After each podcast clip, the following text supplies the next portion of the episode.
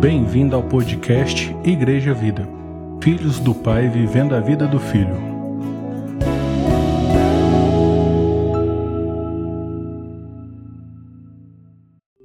Graça e a paz. Amém, queridos? Efésios capítulo 4, verso 1. Diz assim a palavra de Deus: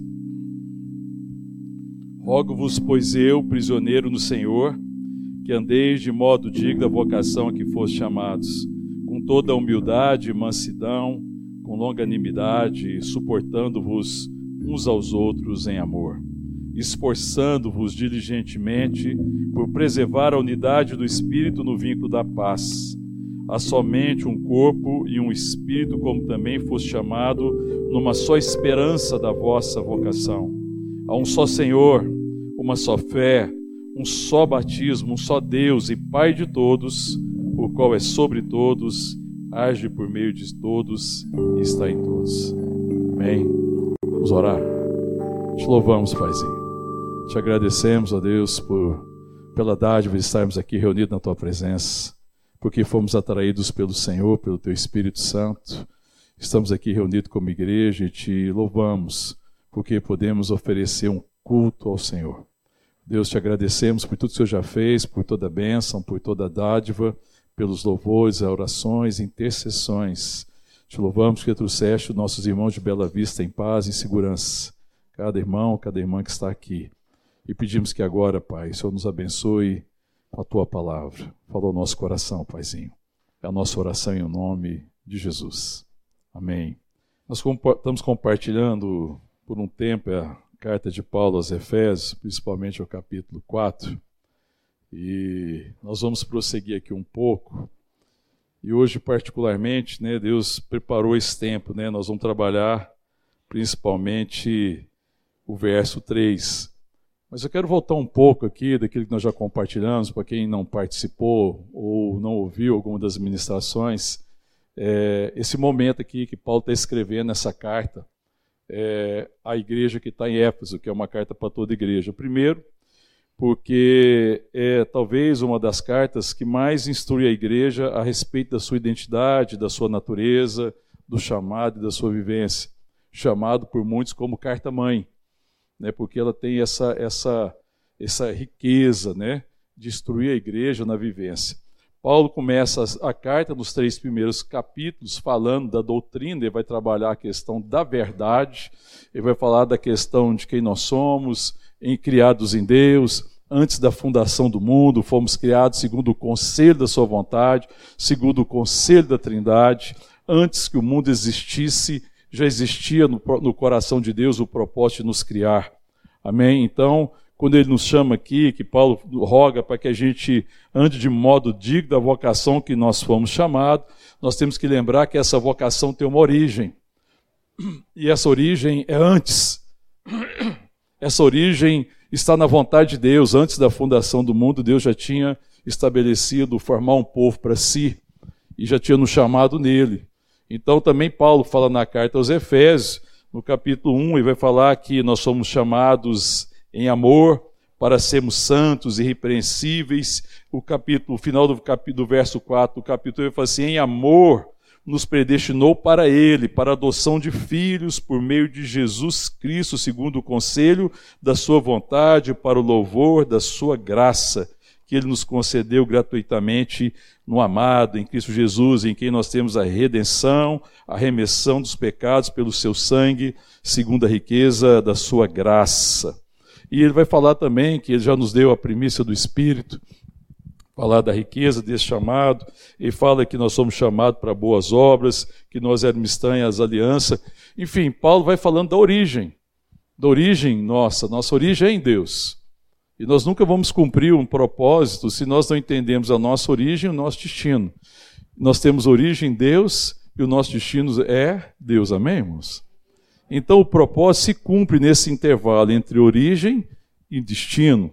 E esse conhecimento, essa consciência da nossa origem e do nosso destino é que vai permitir que nós cumpramos o chamado. Por isso que Paulo fala: andem de modo digno da vocação com que vocês foram chamados. Vocês foram chamados com uma vocação extraordinária. Vocês foram chamados em Deus, vocês estão em Deus, o destino de vocês é Deus. Então, andem de forma compatível, de forma coerente com quem vocês de fato são. Amém, queridos? Depois, Paulo fala que ele é prisioneiro do Senhor. E nós compartilhamos também que quando ele fala que ele é prisioneiro, Paulo é absolutamente comprometido com a vontade de Deus. Nós compartilhamos que essa vontade, esse compromisso com a vontade é filho da gratidão. Compromisso é filho da gratidão. Ele é absolutamente grato pela obra que Deus fez. E ele é grato porque ele tem consciência de que ele estava totalmente perdido. Paulo tem consciência da sua miséria, de que não havia esperança para ele. Ele estava perdido, mas pela graça ele foi salvo. Então ele tem consciência da miséria da, da sua completa perdição, ele é agradecido por tamanha salvação, por tão grande salvação, e essa gratidão se manifesta em compromisso. Paulo tem compromisso com a vontade do Senhor, por isso que diz: Eu, prisioneiro no Senhor, ou prisioneiro de Cristo. Amém? Nós compartilhamos sobre isso também. Depois, nós compartilhamos um pouco sobre chamado e vocação, e compartilhamos que a vocação tem a ver é, com o propósito de Deus de nos chamar para sermos igreja, corpo de Cristo, para sermos sal da terra, ser luz do mundo. Essa é a nossa vocação. Amém, querido? E o chamado tem a ver com os dons e a capacitação que Deus me deu para cumprir esse chamado, tem a ver com o ministério, tem a ver com as habilidades e o talento. O dom tem a ver com o lugar que eu tenho no corpo. O chamado, a, vocação, é, é, é, ser corpo de Cristo, amém? Querido? A nossa vocação é ser igreja é ser povo de Deus, é caminhar em unidade, é caminhar nessa graça de Deus. O chamado é o nome que eu tenho nele, ou seja, como que eu cumpro esse, essa vocação. Então ele fala, né, na carta à, igreja que está em Corinto, ele faz a analogia do corpo, que existe muitos membros, mas existe um só corpo. Amém, querido? Que todos os membros são importantes. Né, que Deus chamou e dispôs o corpo conforme lhe aprove. Então ninguém escolhe o chamado. O chamado não é uma escolha minha. Então, ah, eu estou aqui caminhando e agora eu quero cumprir esse chamado. Não. O chamado é uma, sempre uma decisão de Deus. E Deus capacita, segundo o Espírito Santo, conforme o chamado. E ele distribui dons conforme o chamado. E o dom é para cumprir o chamado. Mas o chamado está dentro da realidade da vocação. E a vocação é quando? Quando é que Deus te vocacionou? Antes da fundação do mundo, amém, irmão? Aleluia, irmão. Então a vocação não tem nada a ver com a minha possibilidade, com a minha capacidade, com as minhas condições. A vocação tem a ver com a graça de Deus que me chamou, que me salvou, que me redimiu, que me deu do seu espírito, que me fez nascer da água do espírito e agora me conduz nessa vocação. Amém, irmãos? Então, Paulo está exortando a igreja a viver de acordo com essa vocação. Para a igreja ter consciência, está lidando com a questão da identidade. Ele está lidando primeiramente com essa questão da identidade da, da igreja. Depois nós compartilhamos também que essa identidade, está aí no verso 2, olha o verso 2. Então, primeiro no verso 1 ele fala: Rogo-vos, pois eu, prisioneiro do Senhor, que andei de modo digno da vocação que fostes chamado. Como? Qual o ambiente? Qual o ambiente que essa vocação se cumpre? Onde é que a vocação e o chamado vão sendo amadurecidos? Qual o ambiente que Deus preparou? Com toda humildade e mansidão, ou gentileza, e com longanimidade, ou com longa paciência, longanimidade é uma paciência longa, sem fim, com toda paciência, uma paciência que não termina nunca Amém, irmão? E nós compartilhamos então que a igreja, que todos os irmãos em Cristo Jesus, aqueles que nasceram de novo, eles são totalmente o que, irmão? Quem que é totalmente humilde aqui? Amém? Aleluia. Totalmente o que também? Manso, gentil. Amém, querido? Totalmente paciente. O problema é que às vezes a gente não anda segundo essa revelação. então nós compartilhamos, irmãos, que olha, a paciência que você precisa para cumprir o seu chamado, você já recebeu. A humildade que você precisa para cumprir o chamado, você já recebeu. A mansidão, a gentileza, a graça, o tempero para cumprir o chamado também você já recebeu, amém? A questão é crer nisso, amadurecer, amém, querido? E revelar quem eu sou. Então está falando com toda. Então Paulo está falando, olha, vocês foram chamados para andar na plenitude do chamado. O chamado não é para andar de qualquer forma. Precisamos conhecer isso. E às vezes a gente se acostuma com um chamado raso, com um padrão de vida raso. O padrão do mundo hoje é muito raso. As relações têm padrão muito raso. As pessoas hoje não têm quase paciência. Quem tem um pouquinho de paciência parece que é o, né, tá, tá muito acima da média e a gente se satisfaz com a mediocridade da média, a média é baixa, e nós temos uma caminhada às vezes medíocre, porque a gente se satisfaz com essa situação e não entendendo o tamanho da graça de Deus em Cristo Jesus, que já me, já me deu toda essa humildade, essa mansidão, porque Cristo é manso, porque Cristo é humilde, essa paciência, porque Cristo é paciente, para que a gente possa o que, irmão? suportar uns aos outros em amor. Amém?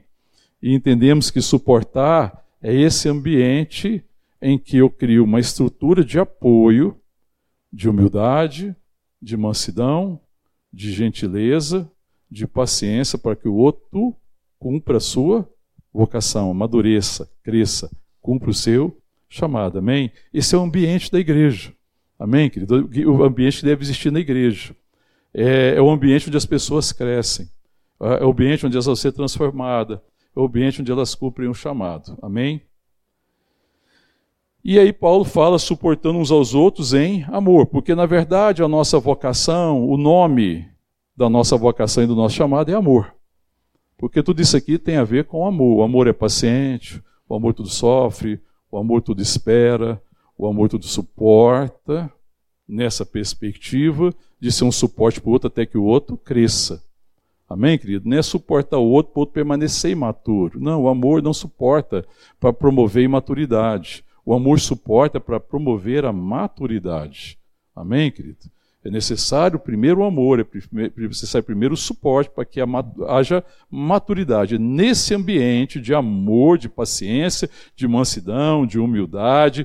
A humildade significa não ter a minha vida preciosa para mim mesmo, mas ter a minha vida preciosa para o outro, me importar com o outro, me colocar abaixo de tal forma que o outro cresça e amadureça.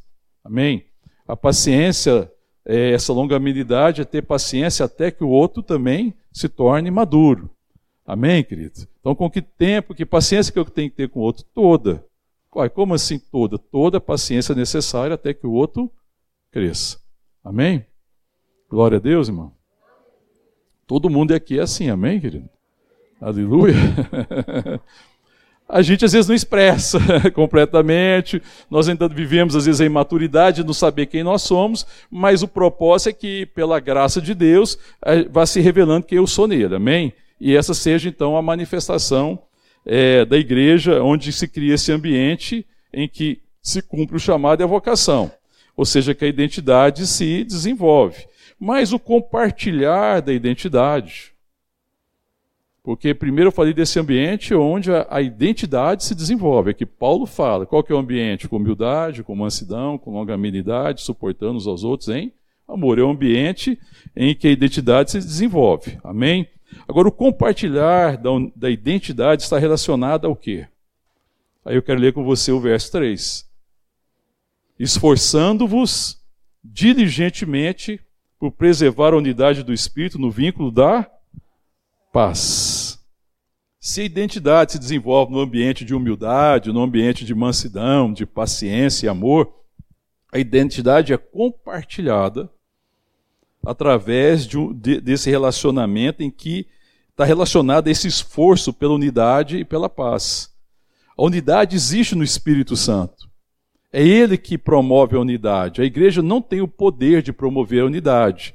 A igreja é chamada para preservar a unidade. Então existe aqui um esforço, existe um trabalho que nos chama a sermos diligente, responsável no compartilhar da identidade. Isso fala dessa maturidade, que se eu tenho esse ambiente onde a pessoa pode crescer, onde ela é amada, onde ela é querida, onde eu tenho paciência, onde nós somos gentil, onde nós somos temos a palavra temperada, onde existe humildade, onde eu me coloco abaixo do outro para ser suporte para que o outro cresça, tem que haver então também a responsabilidade, o esforço de ser dirigente responsável no compartilhar da unidade. Amém? Esse esforço aqui, que fala assim, esforçando-vos diligentemente por preservar, ela existe. E nós temos que preservar essa unidade. E esse o esforço significa a dedicação que eu tenho, a diligência que eu tenho, a responsabilidade que eu tenho de estar olhando sempre para a minha vida, para a minha caminhada, para aquilo que eu estou fazendo, para a forma com que eu estou vivendo, de tal forma que eu esteja alinhado com a vontade de Deus. É o que Paulo falou, eu prisioneiro no Senhor. É o esforço da consciência de estar olhando sempre para mim. Amém, querido? É assumir a responsabilidade. Paulo está chamando a igreja para ser responsável. Olha, você deve assumir a sua responsabilidade. Nós temos a tendência, às vezes, na estrutura da igreja, às vezes na estrutura eclesiástica, numa estrutura funcional, de transferir responsabilidade. Já percebeu como que a igreja e toda estrutura, de alguma forma, quer transferir responsabilidade? Sim ou não? Quando você olha na perspectiva da igreja, quem que é responsável pela caminhada da igreja? Quem que é responsável pelo discipulado? Quem que é responsável pelas orações? Quem que é responsável pelo testemunho? Quem é responsável por amar as pessoas, por ser paciente com as pessoas? Quem que é responsável por fazer isso? O pastor. o líder. tá vendo que a gente às vezes quer transferir responsabilidade, mas a responsabilidade é nossa. A responsabilidade é minha. Amém, querido? A responsabilidade não é do outro. Então, Paulo está falando: esforcem, se esforcem por preservar é, a unidade do Espírito no vínculo da paz. O Espírito já promoveu essa unidade. Vocês estão unidos pelo Espírito Santo. Vocês têm um só chamado, têm um só pastor, um só Deus e Pai de todos, que está em todo, que age por meio de todos, uma só esperança da vossa vocação. Sejam responsáveis, assuma a responsabilidade. A responsabilidade é sua. Amém? Aleluia, irmão. Fala para o seu irmão e pede você. A responsabilidade é minha, tá bom? Beleza? Porque se todo mundo falasse um pouco, a responsabilidade é minha, irmão, veja como é que as coisas ser diferentes. A responsabilidade é minha. Amém? Fala para o irmão, fica tranquilo, irmão. Eu sou o responsável. Tranquilo. Descansa.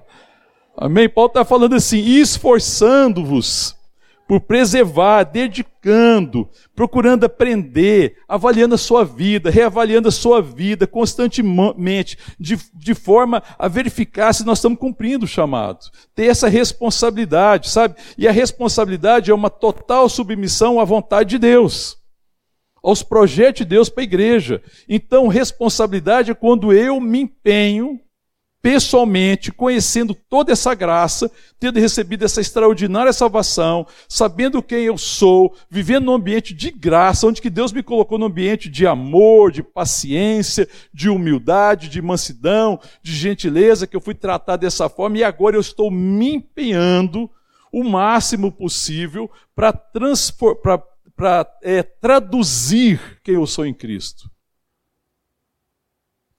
para transmitir essa identidade, para testemunhar essa identidade, para compartilhar a identidade de Cristo. Eu sei quem eu sou.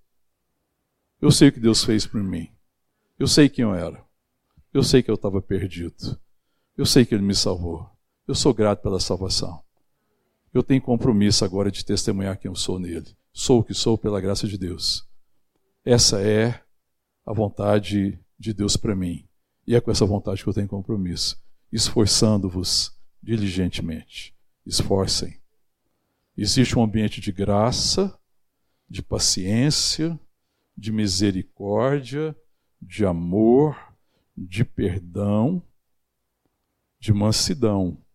Mas esse ambiente não é uma justificativa para irresponsabilidade. Esse ambiente não é uma justificativa para imaturidade esse ambiente é exatamente as condições para que eu cresça em maturidade. Amém, querido? Entenda o ambiente. Entenda a graça. Assim como um pai, uma família, uma mãe, uma família que entende o chamado e o propósito de Deus, ocupar um ambiente de amor, de misericórdia, de aceitação, de acolhimento, de gentileza, de paciência, todavia, não é para que os filhos sejam imaturos, mas para que os filhos sejam maduros, responsáveis, entendam o chamado e cumpram o chamado. Amém, querido? Entende isso, irmão? A família é uma sombra da igreja. A família é uma preparação daquilo que Deus está me chamando para ser como igreja. E a igreja é a família de Deus, e como família, lugar de aceitação, de acolhimento, de misericórdia. Mas não é para ser imaturo. Amém, querido? Não é para olhar e falar assim, não, já tem muita gente responsável, eu não preciso ser responsável por nada. Problema do pastor, problema dos líderes, problema do missionário, problema do evangelista, problema dessas pessoas. E eu quero desfrutar. Isso é imaturidade. Mas ele fala: esforcem, se esforcem. Amém? Assuma a responsabilidade. Sabe, e daí, quando eu penso em responsabilidade, tem uma coisa que é muito importante na igreja. É, muita gente, na, no, na, no, no desejo de fazer com que as pessoas sejam responsáveis, tentam construir responsabilidade enchendo a pessoa de culpa. E nós não atribuímos, e a palavra não atribui responsabilidade, não associa responsabilidade com culpa. É o trabalho de uma perspectiva muito diferente. Amém, querido? Então, quando eu penso o seguinte, Paulo, quando ele chama a igreja para ser responsável, para todo mundo se esforçar, quando você vai ver ele trabalhando, quando você vê Jesus trabalhando, quando você vê os discípulos trabalhando, eles estão sempre chamando a responsabilidade, eles dão testemunho dessa responsabilidade, eles estão se esforçando, mas eles não usam a culpa para forçar a responsabilidade. Pelo contrário, como é que eu vou ajudar alguém a ser responsável? Culpando ele pelo erro? Porque onde existe responsabilidade, pode existir também o problema da culpa. Então, se alguém não cumpriu a, com a sua responsabilidade, eu posso falar assim: a culpa é sua. Você quer ver? Eu vou falar para você aqui de novo. Quando tem um problema na igreja, a culpa é de quem? É para isso que pastor existe também, né? Eu falo que pastor existe também para assumir toda a culpa, né? Todo erro, todo problema. Ah, a culpa é do pastor. Aí que se a igreja não caminhar bem, a culpa é do pastor. Não é assim, irmão? É ou não é? Lá na, na, na, na, família, né? às vezes o pai fez tudo certo, deu as condições, ensinou, deu exemplo, deu testemunho, dá um problema, a culpa é de quem? A culpa é do meu pai, a culpa é da minha mãe. Eu sou assim por causa do meu pai e da minha mãe. Eu herdei. uhum. A responsabilidade é sua. então, é, nesse ambiente de responsabilidade, não é, não é ambiente que eu vou ficar culpando as pessoas. Porque não é isso que resolve. Ninguém tem o direito de ser acusador, ninguém tem o direito de culpar as pessoas. De culpar as pessoas. Né? Não, tem, não é essa questão de transferir a responsabilidade. Sabe, diante da estrutura, da, da, caminhada da igreja, quando você pensa na caminhada da igreja, irmão, vamos pensar que na caminhada da igreja vida, vamos falar de nós. Quantos anos de caminhada, né? Eu não sei nem te dizer quanto tempo de caminhada. Eu sei que são muitos anos de caminhada, né? Nós temos caminhado durante muito tempo. Durante todo esse tempo, todo, todo esse processo, essa caminhada, a igreja só acertou, irmão. A igreja cometeu seus erros, não cometeu? Quem errou foi o pastor ou foi você? Nossa, fomos nós. pastor também. a igreja tem dificuldade, irmão. Quando você olha para a estrutura funcional da igreja vida, você acha que existem algumas dificuldades? Sim, existem dificuldades. Existem problemas? Existem. Existem opiniões diferentes entre nós? Muitas. Existe diferença? Existe diferença. Existe diferença, existe tudo isso. Mas isso nunca justifica eu não assumir responsabilidade. Veja que a gente às vezes olha para as dificuldades, os problemas e a diferença para não assumir a responsabilidade. Isso é um sinal de maturidade. Então, toda vez que você tentar culpar uma fraqueza de alguém, uma falha, uma deficiência da estrutura, para não assumir a responsabilidade, você está errando. Porque a responsabilidade que você tem é a responsabilidade de ser quem você é sempre: filho e filha de Deus Não é a responsabilidade necessariamente de fazer coisas. Fazer coisas que são necessárias e importantes é consequência de ser. Então, diante de qualquer fraqueza da caminhada, de qualquer dificuldade, de qualquer falta de estrutura, nunca haverá motivo para eu me justificar e dizer: não, eu não sou responsável. Não, você é responsável sim. Você é responsável, nós somos responsáveis. Então, Paulo fala assim: esforçando-vos diligentemente por preservar a unidade do Espírito. Existe uma unidade que o Espírito produziu. Então a responsabilidade vai ser sempre nossa. Nós temos que comunicar quem nós somos sempre. Aqui Paulo fala assim: esforcem, se esforcem, presta atenção no que Paulo está dizendo. Esforçando-vos diligentemente por preservar a unidade do Espírito do vinho da paz. Assim, se esforcem para comunicar quem vocês são. Vocês são filhos de Deus. Vocês nasceram de novo. Vocês nasceram da água do Espírito. Mesmo nas situações adversas, mesmo na fraqueza, nas falhas, nas dificuldades, expressem quem vocês são. Se esforcem para expressar quem vocês são. E não andem com essa história de procurar culpado para sua falta de responsabilidade. Eu poderia traduzir a palavra de Paulo por isso. Se esforcem. Se esforcem para expressar quem vocês são. Amém, querido? É o esforço de revelar quem eu sou em Cristo Jesus. E às vezes, irmão, é exatamente nas fraquezas, nos problemas, nas diferenças, que eu recebo a oportunidade de expressar quem eu sou em Cristo Jesus, com toda humildade, com toda mansidão, com longanimidade, suportando toda a situação e as pessoas em amor. Amém, querido? É o esforço. Então, o esforço meu e seu, irmão, é não perder essa consciência de quem nós somos. Quando você levanta de manhã, todos os dias, quando nós levantamos de manhã todos os dias, o nosso esforço é lembrar quem nós somos. Amém, irmão? As circunstâncias vão propor alguma coisa para você todos os dias vai te apertar para você ser quem você não é. Mas o meu esforço, a minha diligência é preservar essa unidade que nós temos no Espírito Santo. Amém, querido?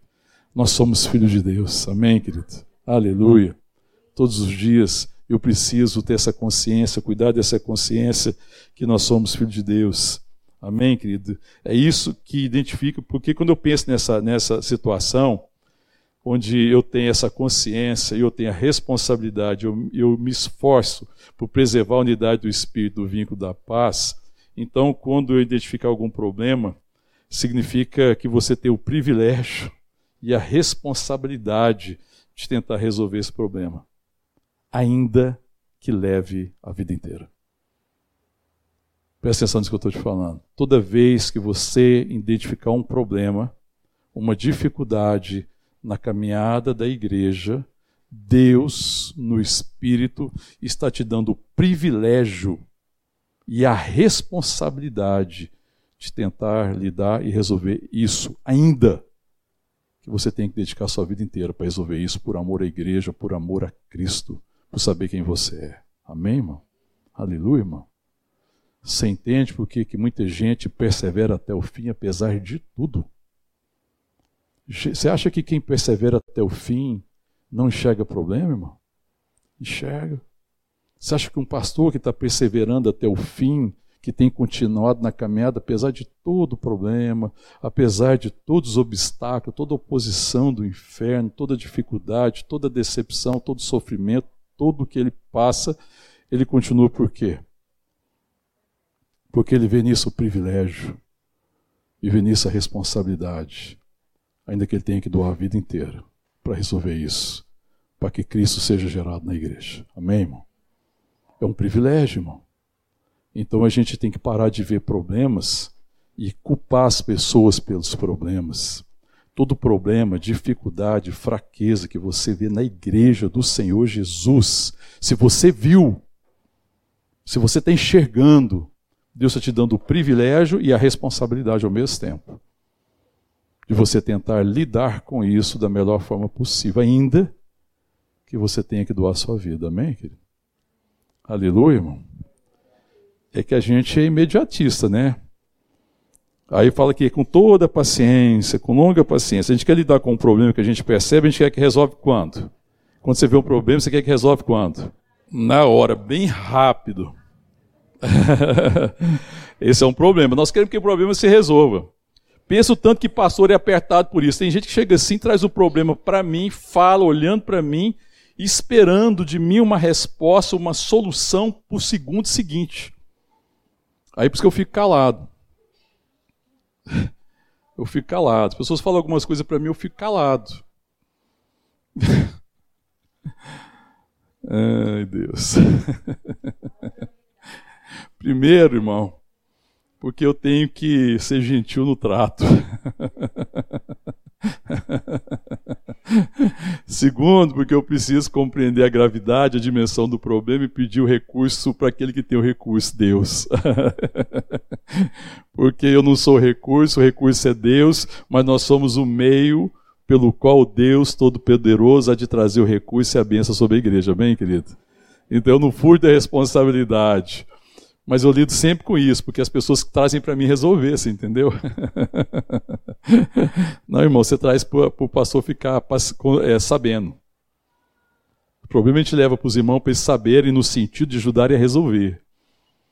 Chega assim, passa para o pastor e agora você tá, vai indo embora. Opa, volta. Vem cá. Foi com você que Deus falou, por que, que você está indo embora? A responsabilidade é sua? Também. Você também sabe você também é responsável. Você também deve se esforçar para resolver isso em Deus, ainda que leve toda a sua vida. Está entendendo isso, irmão? Aleluia, irmão. Porque é assim que Deus faz conosco, amém, queridos? A gente quer passar o problema para os outros, irmão. Não. Isso é imaturidade. Quando a criança chega e traz um problema para pai e mãe, a gente resolve a parada. Eles são criança. Mas quando um filho já mais maduro, já jovem, traz um problema, você tem que resolver o problema dele? Não. Você participa e ajuda ele a ser responsável. Fala assim: vou caminhar contigo. O problema dessa geração é que os pais estão assumindo os problemas do filho e os filhos vivem uma eterna imaturidade. Filho de 40 anos, infantil, adolescente em casa. Porque os pais estão, não entenderam que o esforço, a diligência não é essa. Porque se ele tem o problema, ele está consciente do problema, ele deve ser parte da solução, ele deve ter o compromisso, a responsabilidade. Aí nós vamos junto lidar com isso, amém, querido? Aleluia, irmão, está entendendo isso? Toda vez que você levar um problema para o pastor e para o líder, o problema é seu também. Amém, querido? Eu acho que agora vai chegar menos problema para o pastor. Porque é melhor chegar, entregar e falar assim, tchau, estou indo embora. E aí liga depois de um tempo cobrando resultado. Resolveu, pastor? é assim, irmão? Isso é maturidade. É não entender quando Paulo está falando esforçando-vos diligentemente para preservar a unidade do Espírito no vínculo da paz. Amém? Então nós temos que ser lento em cobrar as pessoas, mas quando eu vou lidar em resolver o problema, a primeira coisa que eu tenho que lidar com alguém que está errando, com quem está tendo dificuldade, é lembrar quem ele é. Então, de vez de eu acusar as pessoas, porque a gente às vezes vem aqui, chega assim, ah, pastor, você traz um problema, mas eu já estou culpando o outro, acusando o outro. Normalmente assim, eu trago um problema e estou pondo a culpa no outro. Não é assim, às vezes, que o filho faz também? Já percebeu os filhos, às vezes, os irmãos? Tem um problema, ele já chega para pai e para mãe fazendo o quê? Apontando o dedo para o irmão, já culpando o outro. Mas quando existe um problema, e não é negar o problema, enfrentar o problema, como é que eu devo enfrentar o problema? Eu resolvo o problema culpando alguém? Você nunca resolve o problema culpando alguém. Mas como é que eu tenho que resolver o problema? Como é que eu lido com a culpa? Primeiro, lembrando para a pessoa que errou quem ela é. Amém, querido? A gente prefere acusar, a gente é muito rápido para acusar outro. Mas quando alguém erra, o que, que eu deveria fazer? Hã? Seu pecador, miserável. É assim? Não, eu tenho que lidar com ele como? Eu chamo ele e lembro ele quem ele é. Você esqueceu quem você é, irmão? Isso aí não tem nada a ver com você. Esse caminho não é o caminho que Deus preparou para você. Você é outra pessoa. De vez de culpar as pessoas, eu preciso lembrar as pessoas quem elas são, esforçando diligentemente por preservar a unidade do Espírito, é de vez de culpar e apontar o dedo, lembrar quem elas são em Jesus Cristo. Amém, querido? Porque eu estou preservando a unidade que existe no Espírito. A unidade foi produzida por Deus. A unidade que todos fomos salvos pelo Cordeiro. A unidade que Jesus é Senhor de todos. A unidade significa que Deus é Pai de todos e que Deus age em todos, que Deus ama a todos e Deus não despreza nenhum. Deus deseja que todos cheguem ao arrependimento. Então, preservar a unidade do Espírito diante das fraquezas, dos problemas, do erro é não culpar, mas antes ajudar o outro a saber quem ele é. Porque quando eu ajudo o outro a saber quem ele é, eu ajudo ele a pegar o caminho do arrependimento. Amém, querido? Porque o arrependimento fala dessa restauração da relação. É ensinar o outro e mostrar para o outro que o erro dele está trazendo um dano para a relação. E esse é o principal prejuízo. E lembrar quem ele é na relação, que ele é amado. Que eu não compactuo com o erro dele. Mas antes de lidar com o erro, eu lido com quem a pessoa é, não com o que ela fez. Preservar a unidade do espírito é sempre tratar a igreja e os irmãos assim, amém, querido? Lembrando quem as pessoas são, cuidando da identidade. Sempre, irmão, a consciência tem que vir primeiro. Sabe, cobranças tendem a fazer as pessoas se esquecerem de quem elas são. Porque a cobrança faz as pessoas pensarem que elas são resultado somente dos seus comportamentos. E nós podemos nos comportar mal, mas quem comporta mal não está destinado a ser aquela, aquele comportamento, não está destinado a permanecer no comportamento. Quem comporta mal, existe para ele esperança. E os filhos de Deus cometem erros. Mas se são filhos de Deus, eu preciso lembrar quem eles são. Então, primeiro eu lido com a consciência. Ajudar a pessoa a ter consciência para depois lidar com a questão do que ela faz, que é a questão da competência. Nós queremos lidar com a questão da competência. Você é culpado. Eu estou pondo a competência na frente. Aí quando eu falo, não, irmão, vem aqui, meu irmão, minha irmã, e abraço ele, eu não estou abraçando o erro, eu estou abraçando a pessoa. Eu estou trazendo a pessoa de volta. Eu estou preservando a unidade do Espírito no vínculo da paz. Você não é essa pessoa.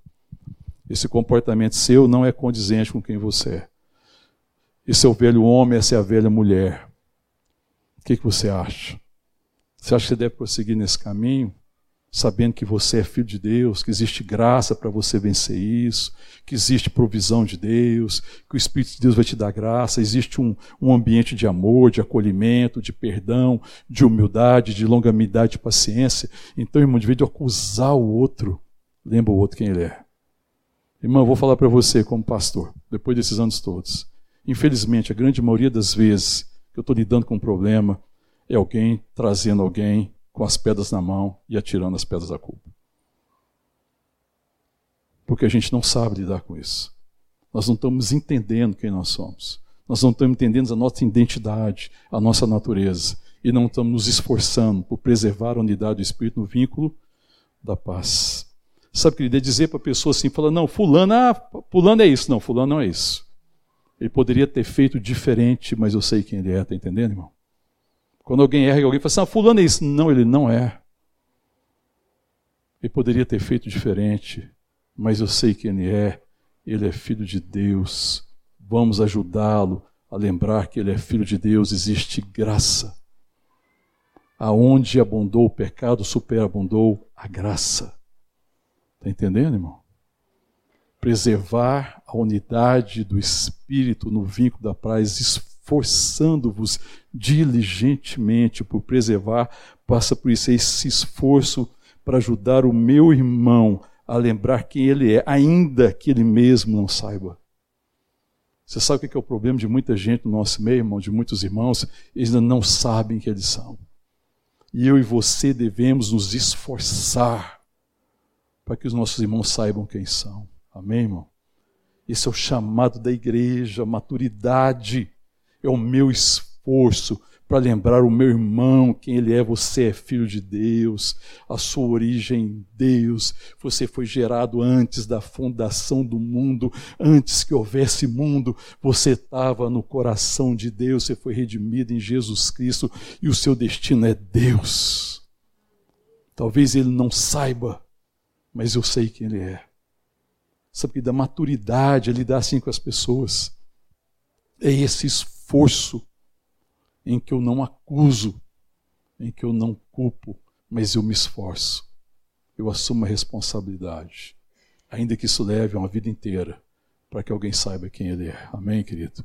Porque se você salvar alguém, você trouxe a maior alegria que existe nos céus.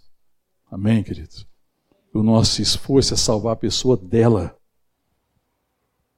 para que ela saiba quem é Jesus Cristo. Porque Nele mesmo ele não é, mas em Cristo ele é.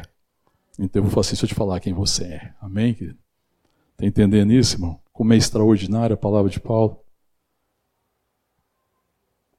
Ele está lembrando a igreja: olha, vocês são o corpo de Cristo, vocês são é, a pessoa da igreja. Então o esforço é esse para preservar essa unidade. Sabe, querido, porque essa unidade foi dada por Deus e, e ela se refere à plena consciência de origem e fim. A unidade é o que? Preservar a unidade do Espírito no vínculo da paz. Essa unidade é trazer todo mundo à consciência de origem, de quem nós vimos, de onde nós viemos. Nós viemos de Deus, fomos criados nele, fomos gerados nele, fomos salvos em Cristo Jesus. O nosso destino, Deus. Porque só vai para Deus quem nasce em Deus. Aquilo que nasce na carne nunca volta para Deus, mas aquilo que nasceu em Deus volta para Deus. Amém, querido? Qual é a certeza que eu estarei em Deus?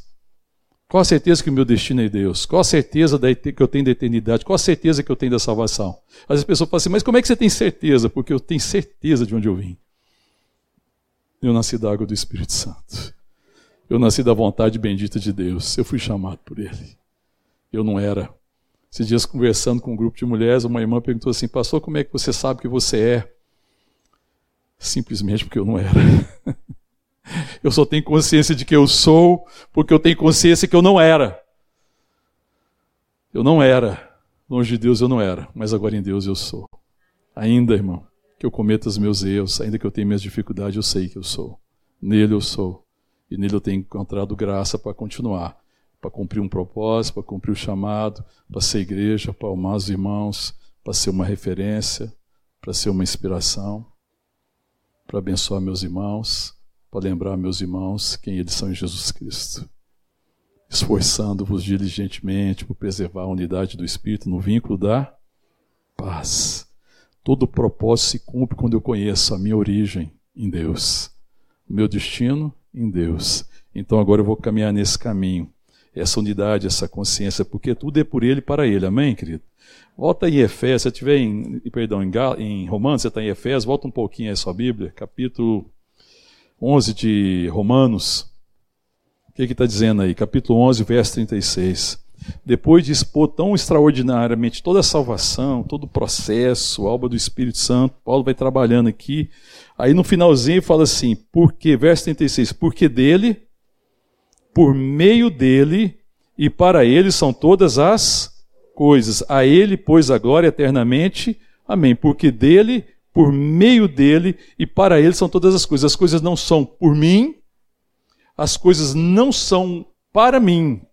As coisas são dele, por meio dele e para ele. Então a glória não é para mim. Eu não vivo para mim. Eu vivo para a glória dele, para que ele seja conhecido. Se eu vivo para que ele seja conhecido, eu não fui chamado para apontar o dedo e acusar meu irmão. Eu fui chamado para lembrar meu irmão quem ele é.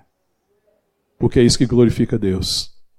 Quando um filho de Deus lembra o outro irmão que não sabe quem é que ele é. Filho de Deus. Deixa eu te lembrar quem você é. Você é filho de Deus. Amém, querido? Deus nos dê a graça, irmão, de que o resultado da nossa caminhada seja esse. Ter sido um instrumento da graça para que muitas pessoas conheçam quem eles, quem eles são. Então, essa unidade é esse ambiente de ser e do agir de Deus. É onde Deus age, essa unidade, preservando a unidade do Espírito Espírito é a unidade do agir de Deus. Quando Deus está agindo, redimindo, transformando, quando Ele manifesta a tua glória e também onde Deus ordena a sua vontade. Amém, querido? Então, unidade não fala de é, uniformidade, porque só, Paulo só pode falar através do Espírito, para a gente preservar a unidade do Espírito da, da paz, unidade do Espírito no vinho da paz, porque existe diferença. Amém, querido? Existe diferença ou não existe? Muitas diferenças. Então, nós trabalhamos para não ter diferença? Não, nós não trabalhamos para não ter diferença, não. As diferenças sempre vão existir. Até Paulo fala que é melhor que existam diferenças para que a, as pessoas maduras se revelem, para que as pessoas sejam aprovadas. E a diferença é a oportunidade que eu tenho de mostrar a minha maturidade. Amém, querido? Então, essa manifestação do Espírito está num, num ambiente de unidade e de comunhão. E aí, quando ele fala da unidade do Espírito, ele fala no vínculo da paz.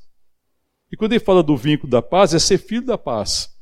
Amém, querido? A palavra de Deus fala assim: bem-aventurados os pacificadores, porque serão chamados filhos de Deus. No Sermão do Monte. Bem-aventurados, felizes os pacificadores, porque serão chamados filhos de Deus. Quem são os pacificadores? São os filhos da paz que tem que ele faz? Ele vai lidar com as diferenças. É as diferenças entre nós que revelam a maturidade. Então é a forma como você lida com a diferença que revela a maturidade. É essa harmonia, então, que deve haver na igreja, que é preservar a unidade do Espírito no vínculo da paz, está falando de uma relação harmoniosa. Só existe essa relação harmoniosa onde a, a diferença é superada pela unidade. Existe diferença, mas eu vou preservar a unidade do Espírito, porque eu não estou aqui para me achar melhor ou pior, eu não estou aqui para acusar, eu quero lidar com a diferença. Eu quero ter maturidade na diferença. Eu quero lidar com maturidade. Onde houver diferença, vai ser a oportunidade de revelar os maduros. Os imaturos não sabem lidar a, com a diferença. A imaturidade é revelada na falta de interesse e de responsabilidade e de esforço de preservar a unidade do espírito diante das diferenças. Mas a maturidade é revelada no esforço na diligência, no compromisso em resolver as diferenças. Porque eu sei quem eu sou, eu sei quem meu irmão é. Ainda que haja diferença, nós somos filhos de Deus. Então, preservar a unidade do Espírito vindo da paz é a celebração do amor de Deus. Onde existem pessoas mais maduras, pessoas não tão maduras, pessoas que estão com dificuldades, pessoas que estão errando, mas existe um esforço de homens e mulheres maduros em preservar essa unidade, lembrando aqueles que estão faltando, que estão cometendo as suas faltas, que estão errando, quem eles são, para que eles se arrependam. Amém, querido? Para que eles cresçam e que eles sejam transformados pelo Espírito Santo de Deus. E assim Cristo seja glorificado. Cristo é glorificado nessa relação de amor onde existe esse esforço de preservar a unidade do Espírito no vínculo da paz. Então, querido, onde houver problemas e que você vê os problemas, que Deus te dê a consciência que Ele está te dando o privilégio e a responsabilidade e te dará a graça para lidar com essa situação, mesmo que você tenha que lidar com isso a vida inteira. Amém? Aleluia a esperança para os casamentos. Amém, irmão? Aleluia. a esperança, irmão. A esperança para os problemas de relacionamentos. Amém, querido? Glória a Deus, irmão. Aleluia, irmão. A esperança. Porque o problema é o privilégio e a sua responsabilidade. Não fuja dele. Preserve a unidade do espírito. Se esforce Peça a graça de Deus e você vai ver o milagre. Amém, querido? O milagre depende desse esforço, não de produzir uma unidade, mas de falar assim: eu sei quem que aqueles, as pessoas são. São meus irmãos, nasceram da água do Espírito Santo. Deus me dá a graça de chamá-los de volta à sua identidade, para a tua glória, o teu louvor. Amém, querido? Aleluia. Aleluia. Amém. Paulo está chamando a igreja para ser madura. Amém? Que deixando a igreja para ser madura, para ela caminhar nessa revelação da identidade que ela tem em Jesus Cristo.